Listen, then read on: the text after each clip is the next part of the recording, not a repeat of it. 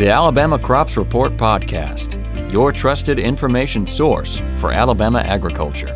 Hello, everyone, and welcome to the Alabama Crops Report Podcast. I'm Dr. Amanda Scherer, an extension plant pathologist. And I'm Dr. Adam Rabinowitz, an extension economist. I'll introduce our guests today. We actually have two guests with us uh, from the USDA Farm Service Agency. Uh, the first is Shaniqua Bowman Green. She is a Chief Agricultural Program Specialist with FSA. And the second is Sydney Griffin, who is an Agricultural Program Specialist. Uh, welcome, Sydney and Shaniqua. Glad to be here today. Thank you. Thanks for having us. Thank you for being here. We're, we're really excited to have you here today because as we're approaching now, we're in September and uh, you know, we, we know that natural disasters, in particular hurricanes and, and tropical storms, were in the peak of that season. Uh, you know, we, we start to think about what happens for our agricultural producers uh, when those storms hit. It's, it's certainly an unfortunate topic to have to be discussing, but uh, we hope to, to bring some light today in terms of what producers need to do after a storm when thinking about assessment and recovery. So, Shaniqua and Sydney, uh, you know, tell us a little bit about what the role that FSA has when disasters affect agricultural crop production. When agriculture, uh, when when um, disaster affect agriculture, our role at FSA is to basically uh, assess the damage. Uh, we have a software where the county office can load the damage assessments. They have to actually, uh, as soon as that disaster hit, go out, do an assessment, come back, load that information so that we can keep track of the, the, the damage that is out there. And it's called, our software is actually called Storm. It's a systematic tracking optimal um, uh, management, risk management software for, for storms and they they load those loss assessment reports into that storm software and it basically tracked the disaster and, um, and um, the major role i guess the purpose of tracking this is for disaster designations so if we have one or more crops with the uh, 30% or greater loss FSA can forward that information up to the Secretary of Ag and request for a secretarial designation. And that, that request can come from the governor, that request can come from a producer, uh, a tribal member, um, uh, an emergency um, member, or any one agriculture member.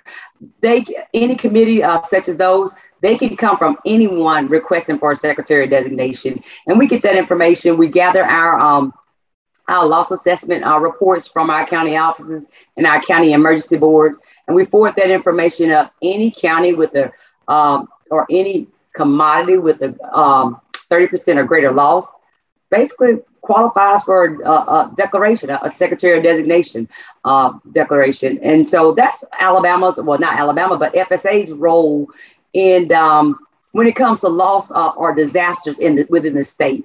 Uh, I think they play a major role when it comes to those disasters and gathering that information and getting that declaration uh, declared for the state. Absolutely. And you mentioned the loss assessment reports. Can you tell our listeners a little bit about what goes into developing those and, and the type of, of information that needs to be gathered to file that report?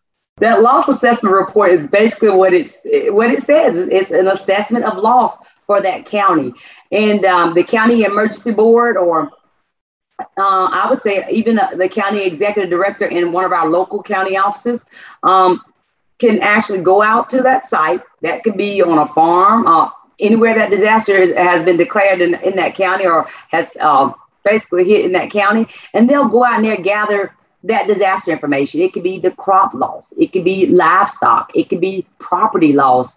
And they'll they'll load the, the start date of that disaster, the end date of that disaster, the areas of the county that it was affected, and basically and enter that the yield, the planted acres and the and things like that versus the um, the acres that was lost uh, for a particular commodity. All that information is gathered on what we call a loss assessment report, and that report is then saved in that software so that we can pull that information and forward it to Washington D.C. and and that loss assessment report helps Washington helps uh, the Deputy Administrator of Farm Program declare and help with us getting those Secretary designation declared. But basically, we gather that information and we load that information on those loss assessment reports. So just kind of staying on the topic of, you know, declaring a di- disaster declaration. I remember back from you know October 2018 after Hurricane Michael hit and it devastated not only Florida and Georgia but also Alabama and I believe there was actually disaster declarations for Geneva, Houston, Henry and Mobile counties in Alabama. So when that happens, what programs become available to crop producers in those areas that they might find helpful to their recovery efforts? Um, when the disaster hit and we have a um, a secretary designation that's declared, it makes it available for, it makes all, all the producers that are eligible in that are in that county area and contiguous counties eligible for our emergency loans. We do have a lot of disaster programs uh, that they qualify for, and it, we do, they don't even have to have a, de- uh, a declaration for those programs, such as our, our emergency conservation program. We have emergency forest restoration program. Uh, we have other programs like our tree assistance program and, and things like that. And we have what they call ad hoc programs and our emergency livestock indemnity programs. And I'll let Sydney um, discuss some of those ad hoc programs that once a de- declaration is declared, um, there are programs available that they may qualify. Um, that is not an everyday program that FSA, such as our emergency conservation or our, our um, emergency forest restoration program. Uh, once again, once that declaration is um, is declared, our emergency loans become available for those producers that were da- that had a loss of 30% or greater or damage or in that county. I would say if they're in that county, they're eligible. If they're in that county that was declared a declaration, they're eligible. If they're contiguous uh, in a contiguous county, they are eligible. But Sydney, you are uh, if you could just talk about some of the other disaster programs that you carry uh, that you all cover in your division as well. Thank you, Shaniqua. So uh, one of the key points that I think everyone's addressed so far has been, you know, that we're gathering the information. And Shaniqua's touched on how the secretarial um, disaster declarations or, or these presidential disaster declarations, how they open up some programs. And, and Congress set aside some money, you know, permanently funded several disaster programs for FSA. And the programs, you know, are permanent programs, things like um, NAP, TAP, ELAP, and, you know, we like our alphabet soup. So for, for those of you who aren't too familiar, NAP will be our, our um, non-insured crop disaster assistance program. We have a, a livestock indemnity program or LIP. The ELAP will be that emergency assistance for livestock, honeybee and farm raised fish programs. We have TAP, which is our tree assistance program.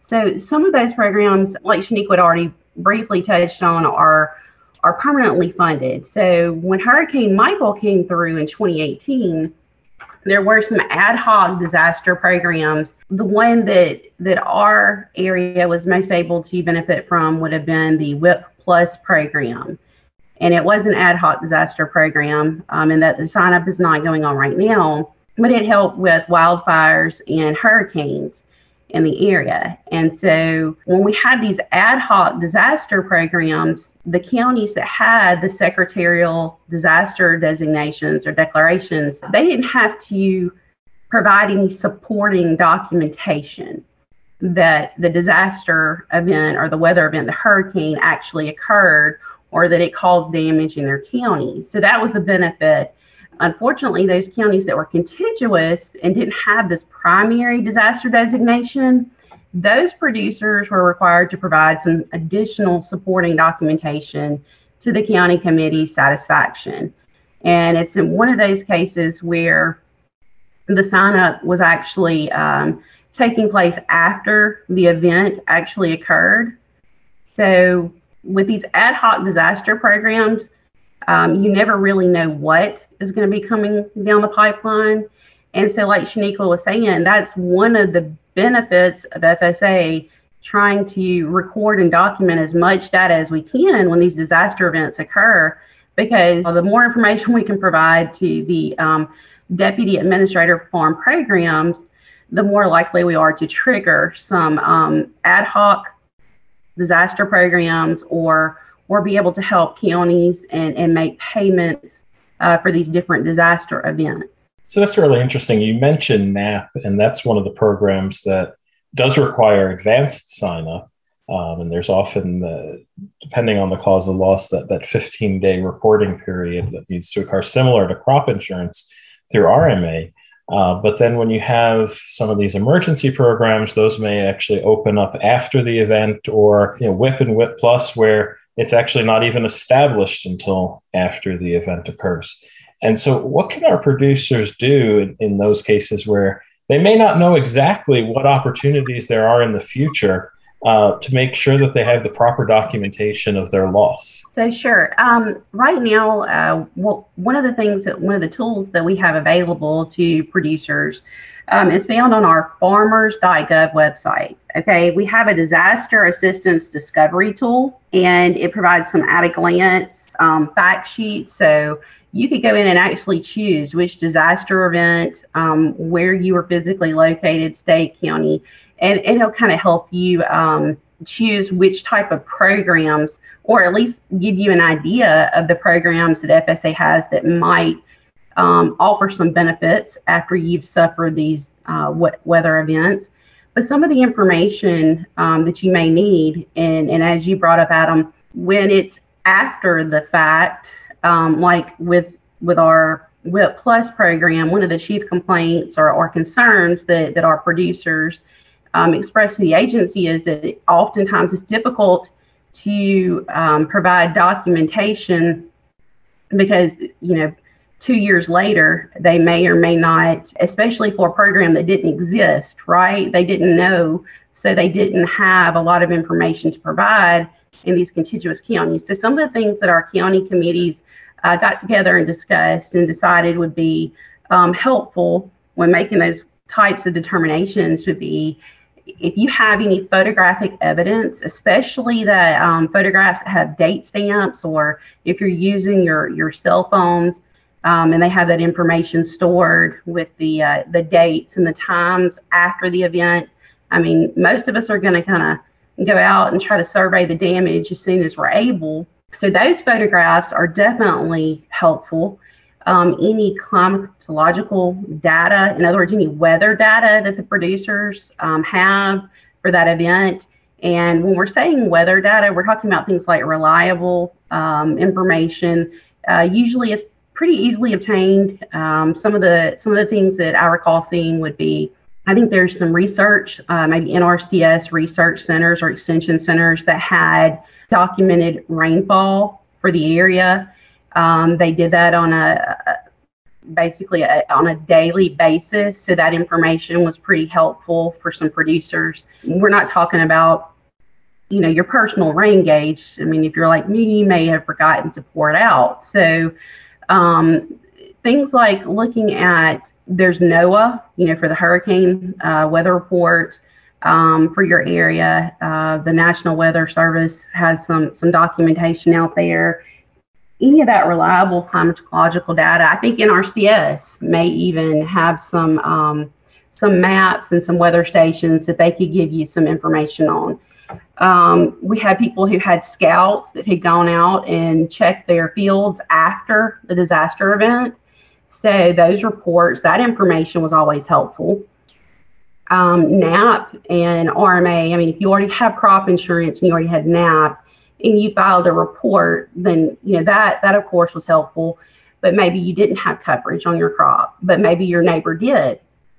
So if you're aware of that and someone went out and inspected their production loss or their crop or their damage, then you know someone that's right there beside you and they've got some information where it was reported or someone performed an inspection, then um, obviously you could you could provide that there were some things where we were trying to look at um, loss adjuster reports. You know, maybe you didn't get an indemnity from your crop insurance agent, but somebody was actually out there and they looked at the damage, or uh, maybe you didn't have any insurance and nobody else is right there next to you. So, trying to make sure or verify that that crop was actually in the field at the time of the disaster event. So, there are some things like um, if we think about your sales receipts, maybe, or delivery receipts, gin or warehouse receipts, reports like bale listings, know, those things would show when your crop was was out of the field. So it would help support whether or not, you know, the, the crop was still out there at the time of the disaster event. So any of those, I mean, anything that you could think of. So with us going into hurricane season now and And, you know, we, we've had Ida. I don't know what's going on with Larry right now out in the Gulf, but anything you can you can think of to record, you you never know when when we may have a program and it might become beneficial. It really comes down to the fundamentals of record keeping. We often talk about that as economists from a financial standpoint, but even just about what actually has occurred after a storm as you enter that recovery phase keeping good records of what that impact was can help open that availability to some of these programs. One other program I wanted to touch on real quick with Shaniqua was just she mentioned uh, the emergency conservation program. And uh, you know, I think about the the potential for debris removal with that program, and you know, what should producers be thinking about at the point that they may have that debris? Uh, should they be contacting FSA before actually doing any type of cleanup? Yes, sir. That's the first thing they want to do before any um, debris removal or any fencing repairs. Now, of course, during an emergency and you have livestock, you may have to repair that fence and you may have to get what we call a, a waiver for starting to practice prior to approval. But um, the first thing you want to do is contact your local FSA office contact that FSA office, let them know that you have a disaster out there because we have what they call a, um, of course, um, FSA or a TSP, a technical service provider such as NRCS or Alabama Forestry. Of course, we want to do what they call a site visit first. Go out there, perform that site visit, go visit, do that assessment of that that loss uh, on that property and do what they call an environmental evaluation as well or an environmental assessment of that area. Uh, because if they perform that cleanup or start the cleanup of debris removal or fencing or, or any of that grading and shaping that, that require, you know, that qualifies up under ECP, if they start that practice prior to approval, um, they can be denied. So I recommend that as soon as they notice a, a, a damage to notify their local FSA office. Uh, once again, take as many pictures uh, as uh, Sydney stated earlier as possible. But visit that FSA office before any debris removal. Uh, that way, we can get out there and do that assessment and, um, and and go from there and help our producers start their cleanup. Shaniqua and Sydney, I'm basically going to kind of simplify this here just from what I've heard both of you talk about. It's almost like if you're getting into an auto accident or if damage happens to your home, you want to document all those losses as soon as you can or anything that happens. So, you know, as soon as you get into an auto accident, you take out your phone, you take pictures of the scene, the surrounding area. In that case, you contact your insurance agent. But in this case, you know, definitely contact your local FSA office um, and also, if you have a crop insurance agent, contact them. A lot of times, extension can also help give you advice on things. So, your local regional extension agent could probably give you some advice there. Um, you know, extension specialists even get contacted after major events like that to ask, well, what should I do with my crop? How should I manage this to maximize my my yield? And so sometimes even just one of us coming out there, we can also help um, give a little bit of a boost to your case as well. But really, contacting your local FSA office is really important. And I did have a question for Sydney too. Just before we start to wrap up, you mentioned that there will always be some deadlines um, for, you know, like the WHIP program. The deadline to sign up for that, obviously, for Hurricane Michael has passed. Where can producers find that information that's easy to access and keep on top of those deadlines of when they need to submit paperwork?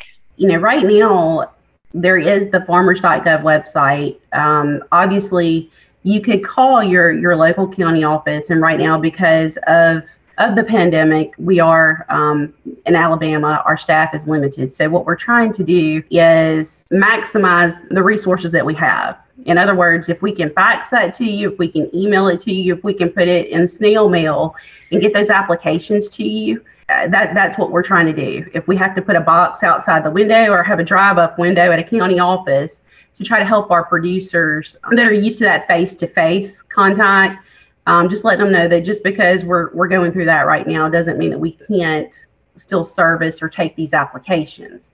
Also, thinking about producers that may be displaced, right? So, um, especially you know some of those that are, are really hard hit so maybe you can't physically get to your local county FSA office. Maybe those phone lines are down and you're worried about missing a deadline.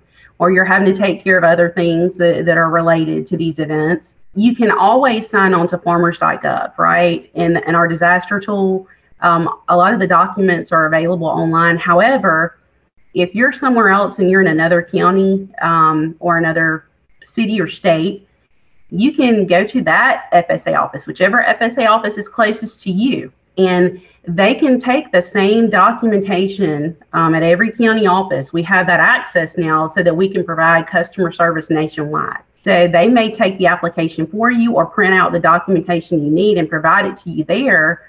And you may personally mail it or, or scan it or send it in, or they may take it from you and mail it on your behalf or scan it or email it to us um, at your local county office. So you're you're not limited um, if you can't access the county that you're used to doing business with because of some of these disasters. We're trying, like I said, trying to maximize the use of technology as much as possible. And when in doubt, you know, call us. We'll print it and we'll stick it to you in the mail. But the right now, um, our our partnerships with Extension, our partnerships with a lot of our our stakeholders. You know they they help try to advertise these these programs and these deadlines as much as possible. For example on farmers.gov right now hopefully our producers will see that there's a, a cfap to sign up going on for some covid relief being offered.